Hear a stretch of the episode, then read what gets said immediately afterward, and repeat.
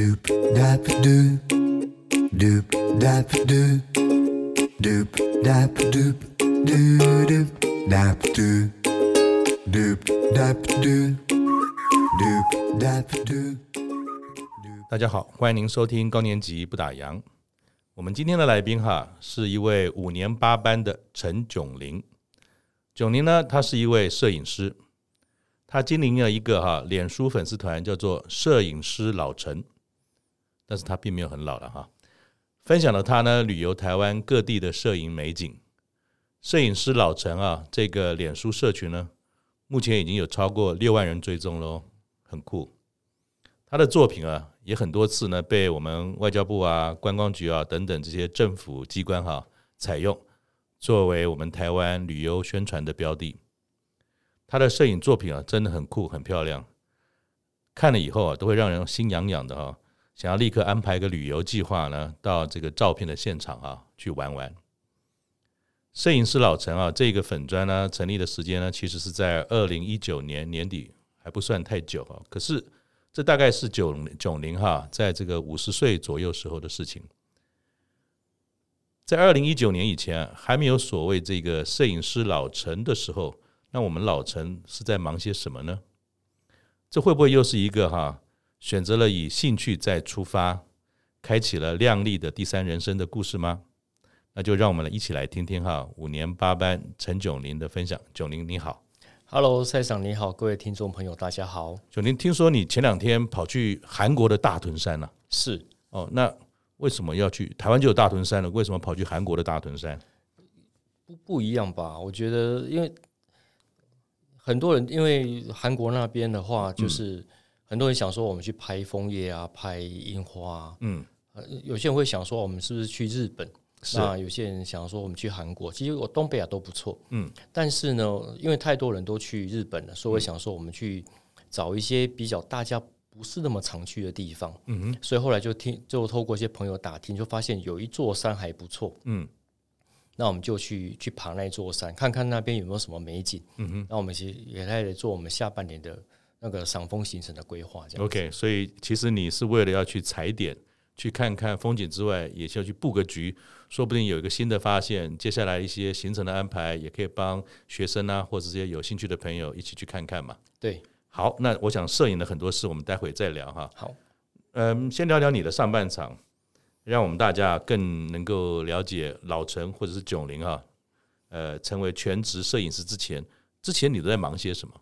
其实我在电子业大概已经做了二十五，对，这二十五年当中，其实我换了不少工作，然后其实呢，也中间也出来创业过。哦，是哦，对。然后我记得我那我会其实我成为摄影师哦，其实跟我之前创业的一那段经历有点关系。那你能聊一下吗？那是一个什么样的创业历程？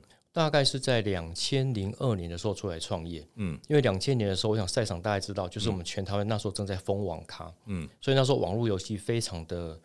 兴盛，嗯，然后就像网咖像雨雨后春笋一样，就一家一家开。是我那那时候，我记得我那时候工作还蛮好找的，嗯，因为做网络游戏嘛，对。那我平均一年换一个工作，而且薪水还可以越换越高，厉害厉害。后来就觉得说，哎，与其哈那个去帮。别人打工看人家脸色，不如自己帮别人赚，不如自己来赚。对，然后所以我们就两千零二年就跟几个朋友，我们就一起离职出来创业。是，那创业之后，我们本来，然后我们就遇到有一个团队，嗯，那团队是做网络游戏的，嗯哼，号称呢他们有网络游戏的底层技术，嗯哼，因为当时有这种底层技术的团队其实并不多，嗯哼，然后我们。然后他说他们的游戏大概六个月就可以上市，哦，那很厉害。但但是呢，刚好他们现在缺资金，嗯，所以呢，不得已要出来募资，嗯。那我们几个朋友觉得哇，这个机会太难得了，嗯。所以商量之后，我们就决定要投资它，嗯。但投资它之后呢，发现，哎，原本说好了六个月要上市的游戏，怎么还没有上市呢？嗯。那更悲惨的是，我们我们当时投的钱已经快烧完了，哇！大概投多大的规模？大概四百多吧。哦，OK，那也不少啊。对，然后我们。快要我们快烧完了，那我们那时候就面临到两个选择。嗯哼，第一个就是我们要不要就停损认赔杀出，还是持续熬下去？还再继续熬下去？嗯，那几个朋友决定说，嗯，才头一年，然后这样就就把它结束掉，有点可惜。是对，那所以我们就决定要熬下去。嗯，但熬下去这个决定呢，对其他股东来讲问题比较不大，嗯，但对我来讲，我问我的压力比较大。怎么说？因为我之前都做上班族，没有像他们的那种家底那么丰厚，嗯，所以那更何况我们才刚刚买了我们五股的这个房子，才付完头期款，准备开始要缴房贷，那那个那个有点压力，哇，压力很大。而且我太太呢，她其实对我离职创业这件事情，她非常的反对，因为那代表就是没有稳定的收入可以让她去缴房贷。想当年啊，想当年那是怎么样？搞定你家的董事长？坦白说，没有搞定他。对，我还记得那时候，我们一个呃，大家都说好要去那个约好那一天要去银行那边做增资，是。然后直到那一天，我都还不知道钱在什么地方。嗯。那我接到股东的电话说：“啊，九零，今晚你两里得五亿。”嘿，然后我你也不能绕跑，对，怎么办呢？所以我就想到一个方法，就我趁我太太哈，嗯。她出门的时候，嗯，就偷偷拿家里面的那个房契，嗯，地契，让我们去银行里面做，嗯，做这个二胎。我我跟大家报告一下，呃，我们陈大嫂就就坐在我们这个工作室的后面的贵宾席，呃，我是没有看清楚她的脸有没有变色，不过她还是很安和的看着她的老公接受我们的访问，应该是个很支持你的人。然后呢，然后后来我想说这个事情呢，就。再凹一下，就反正等游戏上市之后啊，就把钱收回来，我们去银行那边解除，然后神不知鬼不觉就把事情这事情给抹掉。对对对，但想的很好，就对。但是，总但但是事情总是不从人愿，人算不如天算。对，结果呢，那个又熬了一年，就游戏还是没有，还又是还是没有上市。这次的理由又是什么？对，然后有太多理由了。哎，然后后来我们就，然后但是那时候我已经没有没有东西可以去。再去做抵押了，子弹打完了。对对，我已经没有钱再，然后也没有东西可以再去做设定，是，所以想要想办法去借钱，是，然后发现钱真的很难借，是，所以后来，那后来不知道在场有没有听过纠结美绿卡？有啊，嘿，那后来我们想说，那它的好处就是什么？就是你只要有身身份证就可以去借钱，对，但是缺点它有十几趴的利息，对，所以那时候就开始我就办两张卡，然后用 A 卡去还 B 卡的钱，哇，因为开始。就开始那个做这个循环利息这样子。那那这这些决定，当年几岁？当年四十三四十吧，还四十几岁，可能还不到四十。那慢慢的从一个美好的创业的梦想，走到最后，好像已经不是在创业了，是在跟银行合作，帮他 帮他缴缴利息的这个过程。是，而且那时候每个月五号、十五号、二十五号都要去跑三年半。那最后，当然我们知道说，可能这样的日子长期下去也不是办法嘛。对，那你有做了什么样的决定停损吗？对，后来我们记得是两千零四年的时候，有几个，那有一天下午几个股东就到公司来找我，嗯，他说：“九，你，干脆我们就不要再玩这个事情，我们就告个段落，就把公司结束掉。”我说：“好，那我们就解脱了。”嗯，那解那公司结束掉，我就在家里面。那我太太有一天就发现，哎，炯麟怎么好几天没有去上班呢？是不是公司发生什么事情呢？哦，所以原来当时公司告一个段落，你也没有先做过内部的呃董事会报告，你就做了决定了。是的，对。然后因为讲一定会被骂嘛，嗯。然后所以想说，那然后因为那时候因为一直都在还，就是。找钱还钱，找钱还钱，被钱追着跑了。对，然后就得到了躁郁症。嗯，那因为我我老我太太啊，就是跟我讲公司的事情，我就开始俩工了。嗯，我太太也被我吓一跳，她就带我去看那个精神科，是就开始吃药治疗。嗯，然后但是我自己知道，其实问问题哦不在于呃欠太多欠太太多钱没有还，而是呢偷偷拿房地契去抵押，没有跟我太太讲。你你觉得这件事情很过不去？对，非常过不去。嗯嗯，然后我就决定哈，就是。两千四零四年，我们就我想要再就就想找一天找一个时间，跟我太太坦白这件事情。嗯，我记得我当时是带着那种好像准备要离婚的那种心情，跟我太太讲了这件事情。我太太听完之后，她就很生气啊。嗯。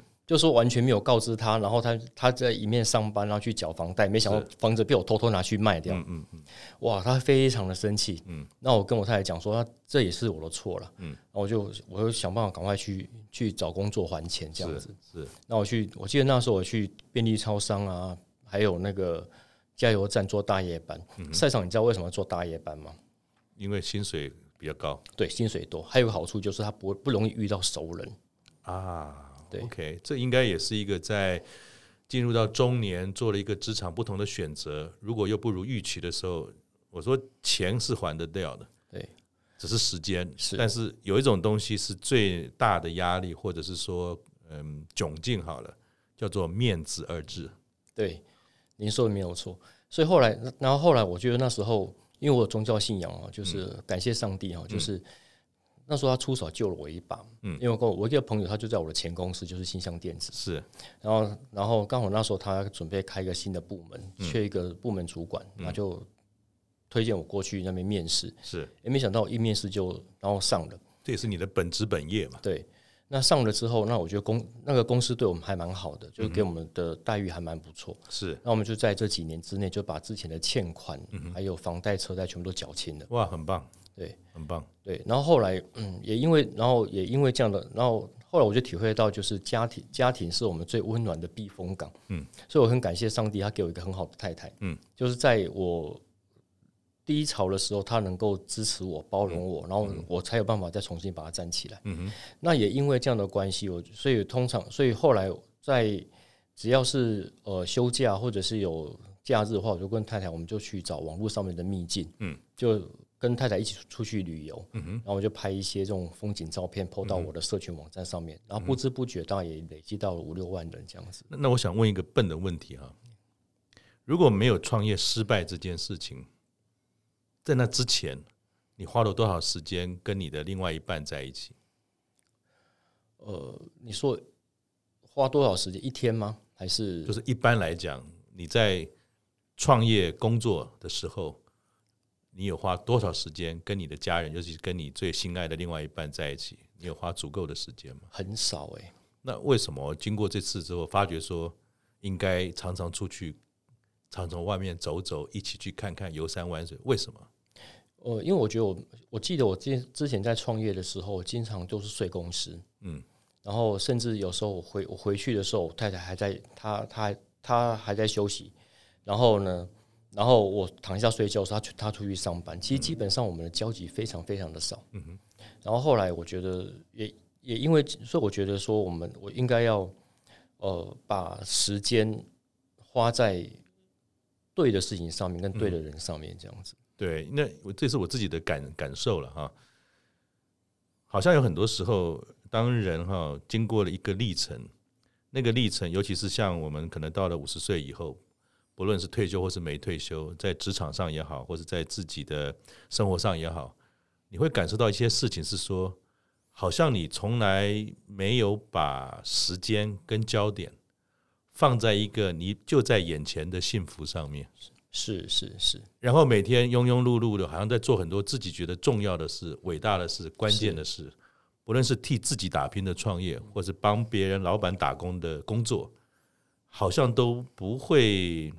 让你舍不得放下来说去关心周边，对，那好像也是刚才听九零的这个例子，也是因为经历过了这一大段的过程，包含自己还有所谓诶这种躁郁的状态，那当然也经过了您的另外一半的支持，包含今天还一起能够 跟你陪伴着你来我们的这个录音室，实际上很棒，所以那个也是让二位。从生涯的转折之后，开始去接触到摄影这件事吗？是。那之前摄影吗？还是说，就是那一次之后，因为常常出去玩，触发了你开始喜欢摄影？就是开始出出去玩。然后当时我们就是那种小的相机，那种小的低息，嗯，就觉得说好像不太够，嗯，想说我们要拍一些比较近的、比较远的，甚至比较广的，嗯，感觉都有点界限，嗯。所以呢，这时候我就学乖了，嗯，就先跟太太报备，嗯然后。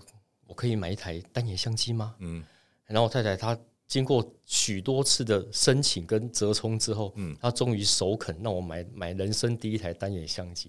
其实这是因为董事长提醒你一件事：买东西啊是可以，可是要多方比较，做过试调之后再出手比较好。是是是。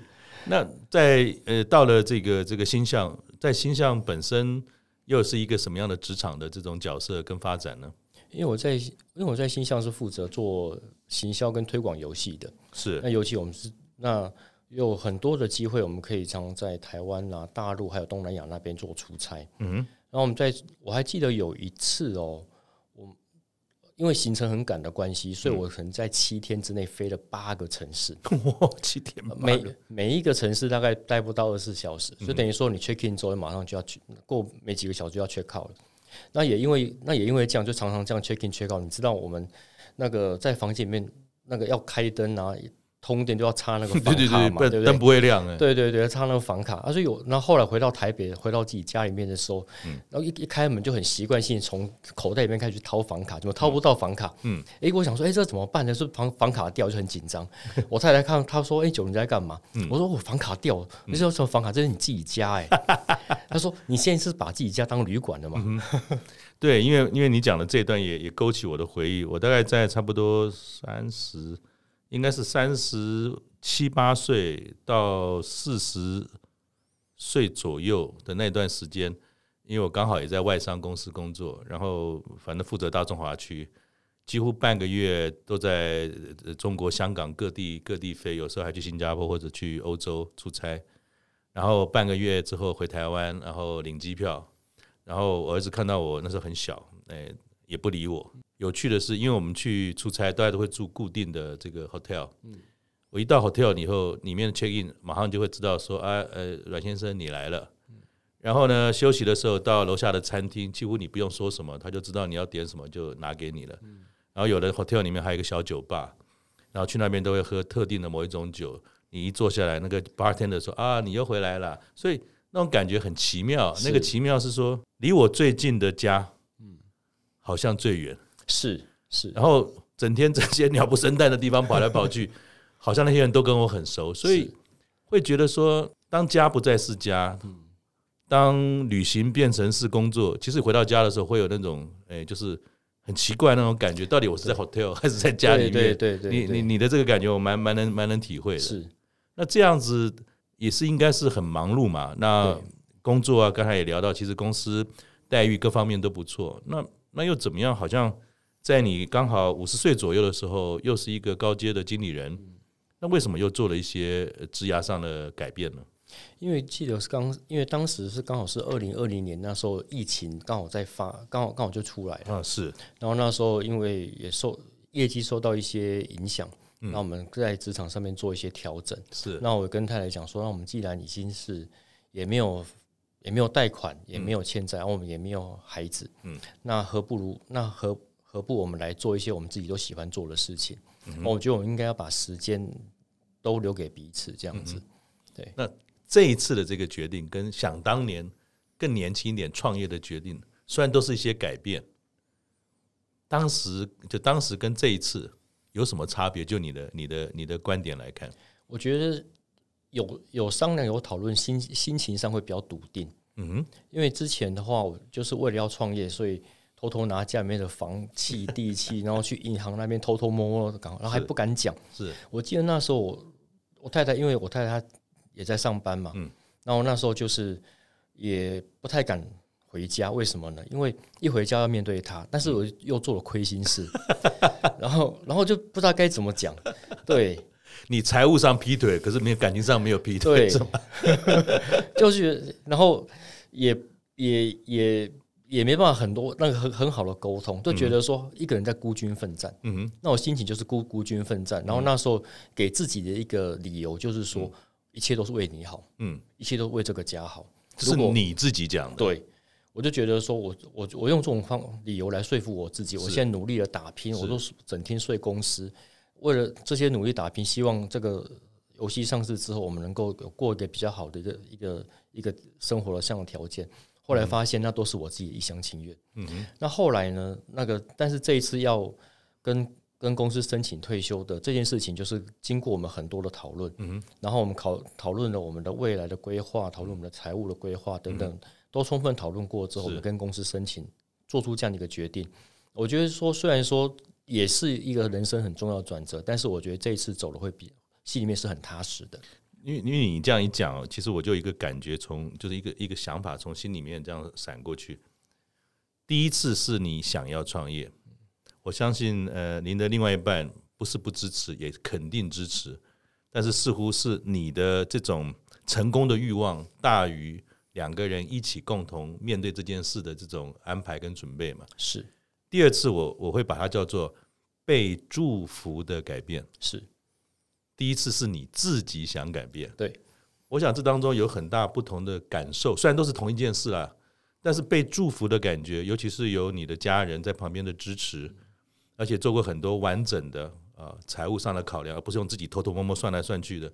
我想这是更笃定的去面对一个未知，而这个未知是两个人手牵手，就像你们两个一起去韩国大屯山考察一样，那应该是比较有信心而愉快的面对未知嘛，而不是第一次好像自己哎就往前冲的这种感觉不太一样。不像我这样。的这种理解是是正确的吗？是的，你的理解非常非常的精确。那当时在星象要告一个段落，虽然有家里的支持，就做了这个决定。可是当时有想过说，然后呢？有有想过吗？还是反正就先告一个段落再说？坦白说，当时没有说想的太多哦。对，因为我其实我在呃我在新乡的时候，其实我那时候就是就有斜杠当摄影师。哦，所以其实摄影其实很早就有了，因为刚才有提到说，当你把第一次的创业告一个段落的时候，其实你已经开始跟着家人去外面走走，然后就开始了很多跟户外、跟摄影的结合了。是是是。那后来我们因为也有很多的，因为有很多的一些秘境嘛，嗯，然后粉丝上粉在粉丝群里面都会问说，那那个陈老师，嗯。呃，那个怎么分享这个地方怎么去，嗯、然后怎么样安排这些东西？那我们可不可以跟你去？嗯，我想说，既然有这样的需求，何不我们就试试看，就来揪团看看？是，那我们就再把我们一些一些讯息，然后我们就 po 在这个我们的群里面，然后他说：“哎，没想到他反应还蛮好。”但是这样的一种尝试，跟这样的一种我们讲说，呃，服务好了。是在离开星象之前就利用自己这种呃周末的时间在在做了吗？还是之后才开始？那是之后才开始。OK，对，那因为很多人都在问嘛，那、嗯、但是因为那时候毕竟还有正职的工作，嗯，那所以基本上我们就说，那我可以跟你讲怎么去，嗯哼，但是你可能就自己想办法。那离开新象之后，我想说，那何不我们就把这个事情我们来试试看看，嗯，哎，没想到反应还蛮好的。嗯嗯，对，然后我们就这样从一个从一开始一个月一团，嗯，然后到现在一个月大概四五团，哇，对，所以也很忙碌咯。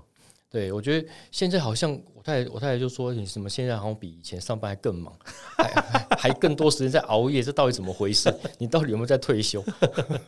但但是虽然忙，可是这样的忙跟你当时在呃不管是第一次的创业的忙。啊，被钱追的到处跑，跟呃第二次又回到职场，在星象当一个高阶经理人，飞到全世界跑来跑去的忙，这次的忙跟之前你自己觉得有什么不一样？我觉得现在的忙是一种，呃，我觉得是有两个人一起，嗯，一起在一起在做在做一件事情，嗯哼，就像前面所讲，我之前的忙就是属于那种。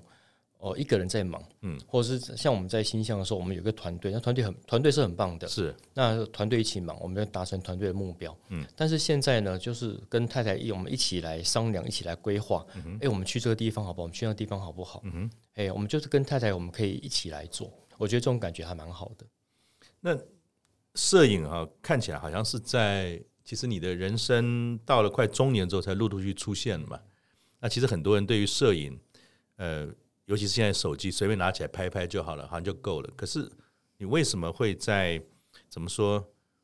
不只是拍下一个照片留念就好，还会去想办法让它拍得更美？有有什么特别的原因促使了你从拍照片到拍一个好照片的这种摄影师的角度来看摄影，是什么样子促成你往这方面走？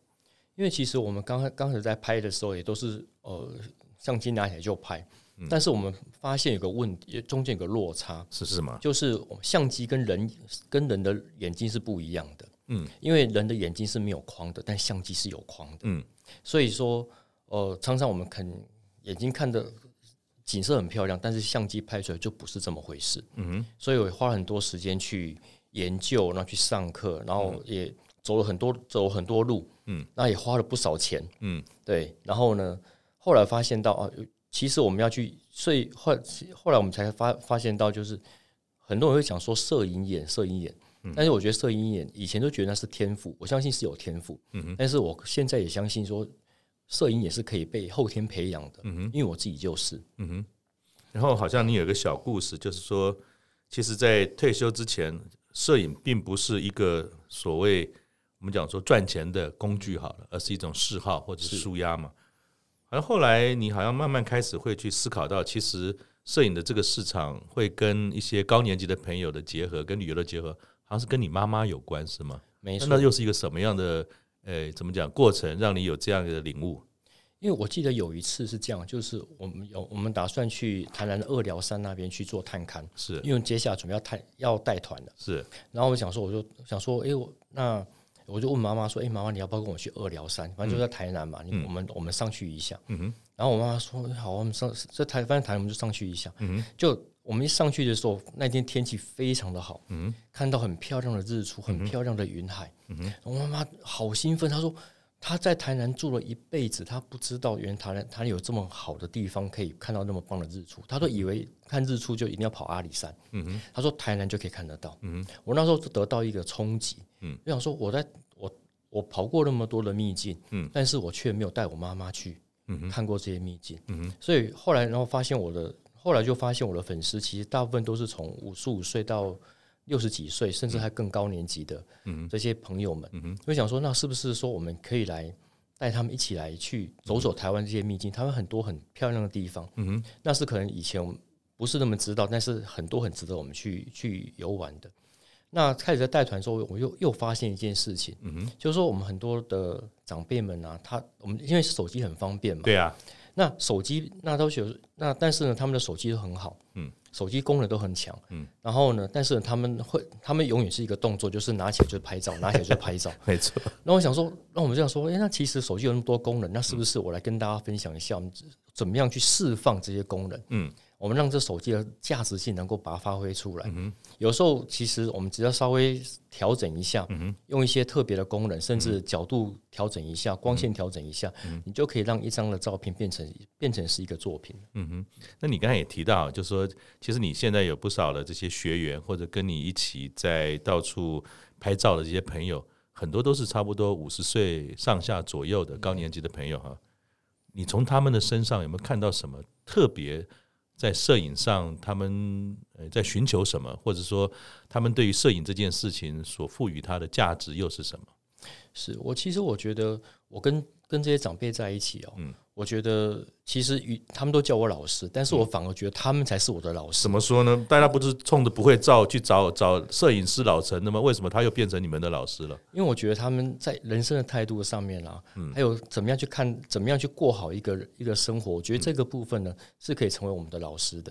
因为像其中有，我记得其中有一个，他是八十岁的退休的医生，他跟我们我们有一次，我们就一起去爬那个。呃，石门山就合欢山那个石门山，嗯，就是他们讲说人，呃，通常是百岳的百岳的路的第一座路手，他最快，嗯，对，因为你开车上去大概走大概半个小时就可以攻顶了，是，啊，但是因为那时候我们，因为他八十高龄已经八十岁了，嗯，然后他一开始还有点犹豫，说那是有办法爬得上去吗？会不会脚程太慢，结果拖累到其他团员，很多的犹豫，很多的担心担忧，嗯、但是呢。呃，我们就跟他，后来我们团员大家就互相鼓励，彼此的扶持。嗯，我们就说我们走走看看，走走看看，反正不行就在那边休息，然后我们等一下下来的时候，我们再接你接下来。嗯哼，然后就这样子一面一面聊天，一面散步，哎，就就这样子不知不觉也攻顶了，就上去了，就攻顶了，然后非常的开心。他说：“哇，没想我我八十岁了，我终于入手人生第一座百月。”那我可以这样讲吗？九零，其实教跟学嘛，您本身就是在教大家怎么样拍美美的照片。可是你在这个过程当中，跟一起来上课的学员，甚至有一些比较年纪比较高的长辈，其实他们你从他们身上学到的是人生的态度嘛？是。那如果是这样子的话，当他们知道说，其实你现在的这一个嗯，讲创业的服务，或者是摄影师老陈这样的一个粉丝团，是由你们夫妻俩一起来共同这种呃营造或者是服务的，他们有没有什么回馈给你们？当看到两位这么。呃，亲密的或者密切的，但我不知道有没有吵架的时候，在做这个服务，有没有这些学员们有给你什么回馈吗？如果他们有很多的人生智慧的话，我我觉得像呃上礼拜吧，嗯，我记得那时候我们就就有一个我们我们带一团去拍那个老梅石槽，对对对，时间到就差不多这个老梅石槽，然后我们后来我们就去拍，我们后来我们去那个。竹子湖那边拍海域。是，然后我太太太太我太太开车，嗯，那我就然后我们就他，然后我们就一起去，嗯，然后后来我们就在车上一起聊，一起聊天，然后我太太就说啊，那个囧林啊，平常平常时啊，他就在家里面啊，他就是投入在修照片啊，投入这些那个呃，然后反而那个跟他的互动反而比较少了，是，那我们团员就说囧，你这样不行哦，嗯，你要好好照顾你的那个照顾，你要多多多多关照你的太太哦，对对对对对，对我觉得很好。我觉得其实，我觉得跟跟跟团员之间，大大家就很像朋友一样。嗯哼，我觉得他们也是我的长辈，就像刚刚讲那个刚刚讲那位八十岁的退休医生，他跟我讲说，其实爬百，他说爬石门山其实不是不不是很难，但最难是踏出那关第一步，第一步是对。他说你踏出那第一步，剩下就简单的。嗯哼，所以我觉得这句话也给我很多的那个思考，就是说很多我们有时候可能想很多，嗯，但是呢。还不如去做。你当你踏出第一步，你开始去做的时候，慢慢慢慢，我觉得很多事情就会自然而然的发生。那想请教你啊，当时你在做这个摄影师老陈的这个呃创业的时候，也是要踏出第一步嘛？是。你的第一步是怎么开始？陆陆续续又怎么样能够经营到有六万人的这种呃粉丝的社团哈？你当然非常的客气，但是如果这一部分有一些您的心得分享，可以从你的角度来看看，你是怎么样跨出第一步，然后走到今天的？我觉得一开始是先从那个经营社群开始，嗯哼，因为我觉得社，因为经营社群会让人家去认识你，知道你在做什么，是，然后他也会去看，也透过社群去建立跟你之间的信任感，是，所以，哦、呃，比如说我们要我们要去。去纠团，那人家去知，那人人家要知道说你，哎，你平常你是不是都有这这方面的经验？哦，所以.所以我觉得说，其实有一个社群，不管他人数很多还是少，嗯，那人家会从过从这个社群当中，他来他来认识你，是就像是你的一个一张名片一样啊。OK，对。然后，然后呢？但是我觉得说，只是光有。光有社群要成为一个摄影师，其实还是不太够的。嗯、以前以以以前都会觉得说，我只要拍照拍拍照拍得好，嗯、自然客客户就会上门。嗯，嘿，就觉得酒香不怕巷子深，对，就觉得反反正就是人家一定会怎么样。但是好像事情跟你想不一样，完全不一样。因为那是什么？对，我觉得，呃，世界因为这个是这个是这个社会不会不会。不是只有你一个摄影师嘛？对，有太多的选择。那为什么人家选择你？是，所以说除了把呃把摄影把摄影这个技术把它这这个做好功夫做好，那是基本功。是，但是呢，你要让这个这这个功夫能够成为一个生财工具的话，那就还有很多方面上面的一些培养，像包括怎么样做呃行销，怎么样去记账。哦，那我太太常常跟我讲说：“炯霖都没有什么成本观念呐、啊，你到底在做什么？你都在做义工吗？” 对，但是我觉得说，我们就要我们会互相沟通，然后我觉得他很多意见其实都是很宝贵的，嗯、然后我们就我们就开始，我觉得很多地方去做的时候才发现不足，那不足就去找课程来培训，就还是一直在学习，所以不只是要教别人，自己也要学会更多新的事物。是是是，OK，对。那你看，您从一个上市公司的专业经理人哈，你就变成一个要校长兼壮中，当然有一个非常棒的助手一起来做这件事。在这个过程当中哈，有没有哪些跟你想象的落差很大？然后遇到哪些挑战很难上手？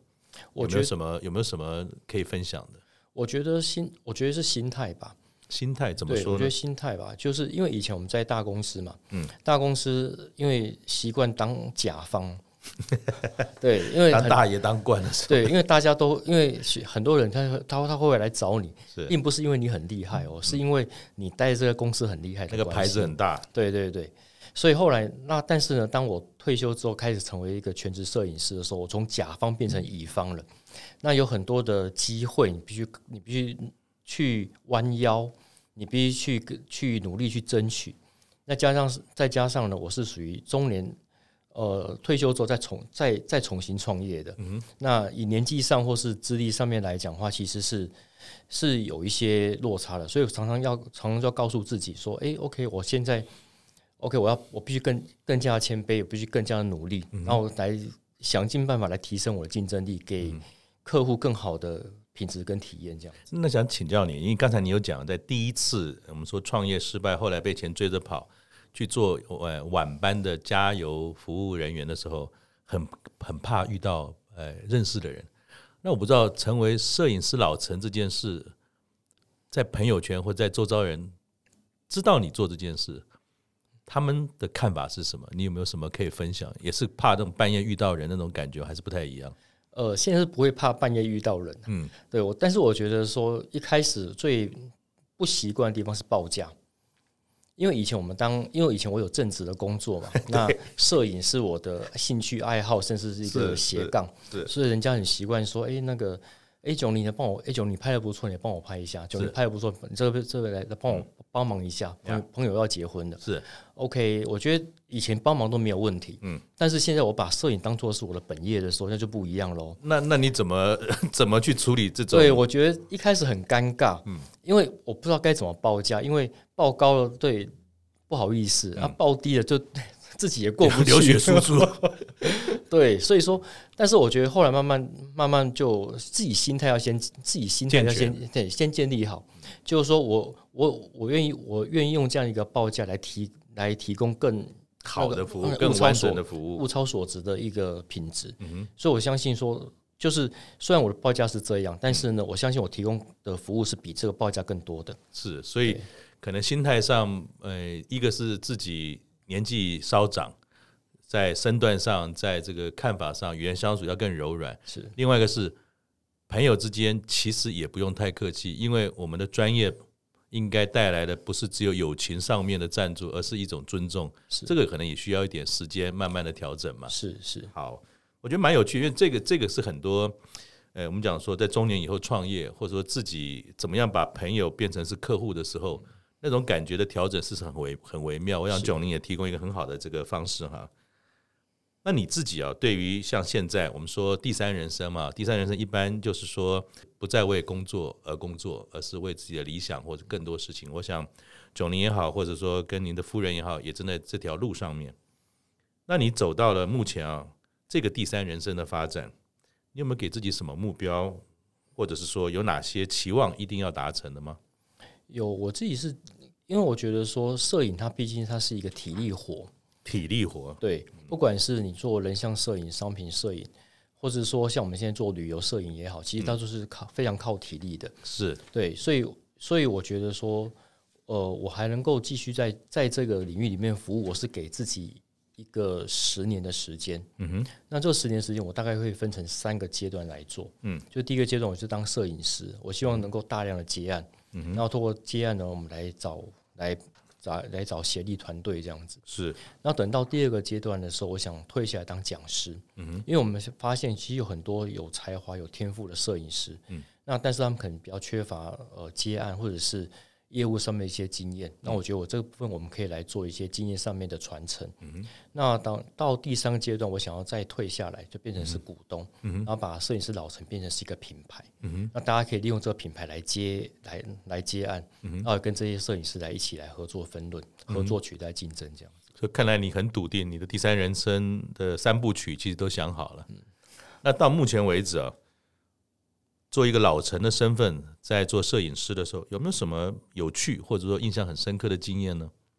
我记得有一次我在街拍一一个形象照的时候啊，嗯，我觉得我觉得那那次给我的印象是比较深刻的。嗯哼，怎么说？我记得那时候我们在拍在拍一个团体的形象照，嗯，然后那时候我们就是因为团员陆陆续续进来嘛，我们就一个一个帮他们拍这样子。嗯那其中有一，其中就遇到一位长辈，大概六十六十多岁左右。那他的他的女儿陪他来的，嗯哼。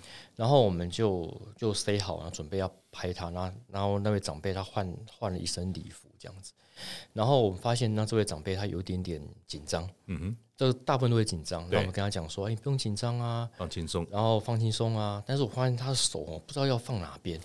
那身为一个职业摄影师，我们当然知道说：“哎，这时候我们我去找一朵找一束花给他。”嗯，但是我发现他当他拿着花的时候，他有点腼腆。哎，我就有点特别。嗯，而且我当我拿再拿花给他的时候，我发现了他的手特比较大，嗯，然后很黑，嗯，然后有点。皱纹很多，嗯哼，而我想说，诶、欸，这个这位这位长辈是很特别一位长辈，嗯，然后后来我们讲，我们帮他拍完，帮他拍完之后，嗯哼，然后后来他的女儿才跟我讲，就是说，他才跟我讲说，其实他他的妈妈，嗯哼，以前没有拍过婚纱照，嗯哼，然后他就是一样一个人独立的抚养了三个孩子长大。嗯哼，然后我觉得哇，就然后他说这一次的拍照让。就是拍这种好像类类似类婚纱这样子，让让让让他妈妈好像有一圆当当年当年的的梦想。我那时候觉得说哇，今天做摄影不只是只是呃用这个摄影的技术来帮人家来拍照，但是我觉得原来原来摄影这件事情是可以帮一个人去圆梦的，可以把他人生中某一些部分的好像有一点缺角，也经过了这个情境的再现，把它给补齐了。我想这个也是一个。很棒的，作为一个摄影师的价值，不是只有照的漂不漂亮而已。是，OK。那难得哈，我们说老师到了我们节目来，想诶帮我们很多高年级的朋友问一个小小的专业问题：想要拍美丽的照片啊，是不是一定要得去买一台单眼相机？因为单眼相机又好重又很贵哈。那如果手机人人有，那手机如果要拍出来让人家觉得诶还不错的作品。有没有什么炯伶可以分享的这种小 people？？是，我觉得其实要拍美照哈，呃，以前我都会觉得说应该买什么什么样的一个装备，嗯，后来发现其实拍美照跟你用你拿相机或是拿手机，其实其实关系性并不大。嗯哼，我们很多团员都是用手机拍照的，是。那我觉得说其实有三个诀窍是需要去掌握的，第一个就是找光线，第二个就是找角度，第三个就是找构图。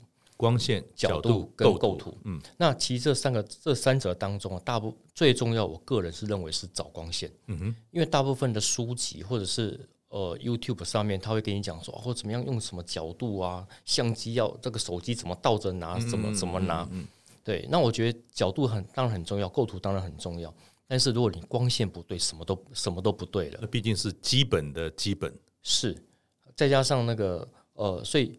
所以我一开始我就会跟我们的团员讲怎么样去看光线，嗯哼，所以我们就说来来请来我们请赛我们请赛场来帮我比个赞，嗯，好，然后比个赞，好，我们这时候看一下你的手大拇指，嗯，大拇指的指甲你现在是黑的还是亮的？哦，OK，哦，这就暗暗的，哎，这就这就是测光。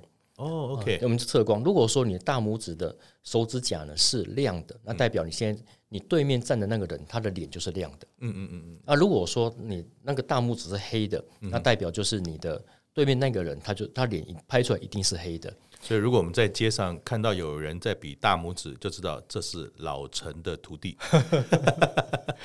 对，我们用这种方式来简来来教大家怎么样来做测光。是对，然后。呃，就是帮，所以说我们常我们会跟大家讲一个口诀哦，因为毕竟手机跟相机的感光元件不一样，是，所以我们就说那顺光只有顺光的时候拍人像，嗯，好，那逆光的时候可以拍一些氛围，嗯，那侧光的那用侧面的光来拍美来拍美食，会让你的食物啊看起来会更有层次感。哦，OK，因为现在大家你到餐厅里面通常都是相机先吃啊，不是人先吃嘛，所以大家都以为说好像光线要在正上方旁边。所以老师刚才提醒，要拍美食让大家流口水，其实是要测光的。是，所以说到餐厅里面最好的位置是在哪里？是在窗边的位置。啊，如果这窗边这边有个窗帘，是，那就是一个非常棒的一个光源，然后会会让你的那个食物啊看起来会更加会更加美味、更可口。啊，OK，所以所以各位朋友，如果说您也是那种诶带着手机先吃饱再再再再吃饭的人。记得以后点呃定位置的时候要靠窗，老师提供一个非常棒的，让你吃的很舒服，照的让别人也很满意。是，那最后请教老师哈，一个很简单的问题：您进入了第三人称，你喜欢现在的生活形态吗？还蛮喜欢的。嗯，对。那会不会说，哎，早知道那么第一次创业就当老陈就好，不要等到十年以后才搞老陈？你你你是这样想一想，如果人到了中年哈？要做这样的大的改变，那你又是一个过来人，那有没有什么呃这种提点或是建议啊？给这些目前呢正走在中年的十字路口的朋友，到底是往左走还是往右走？有没有什么样的你的心得分享？其实我觉得哦，不用去。其实我觉得，就像我们前面在前面刚刚开始在在创业那个工作，嗯。如果说没有前面那个，如果没有前面的那那段工作，我没有就很难去体会到家庭的家庭的重要性，跟太太的跟太太对我的支持，嗯哼。但然后也没有，如果说没有前面新象电子他的那工作的时间，然后让我去把前面的债全部给还清的，然后我太早出来当老陈的话，你看一面一面要要还贷款，因为要去面对不稳定收入的摄影师的工作，那心情会心情应该就会就会心情会负担会不一样。是，是，所以我觉得说，我相信一切都会有最好的安排。嗯哼，只要是做好当下的事情，你所希望的事情，时间会当时间到的时候，它自然会自然而然的你会得到它的。嗯哼，嗯，我想也也借由这个嗯，我们说囧林的这些话哈。来复习一下我们三个人生当中几个关键的事情。第一人生呢，你生在哪里可能不是你可以决定，所以第一人生通常没有办法选择，你只能努力嘛。啊，第二人生呢，书也念完了，可做的也做了，可能除了努力之外，还有一个很重要的，就是到底有没有机缘嘛？是很多事情可能在第二人生这个阶段。努力也不一定会有好结果。我想以九零创业的第一个例子，很辛苦，也做了，也努力了，但是也不一定是对的时候嘛。反而是到了第三人生，像九零也好，跟他的夫人也好，在第三人生做了一件事情。我想九零也提到说，其实人生啊，到了第三人生这个阶段，有意义还不如过得有意思嘛。是。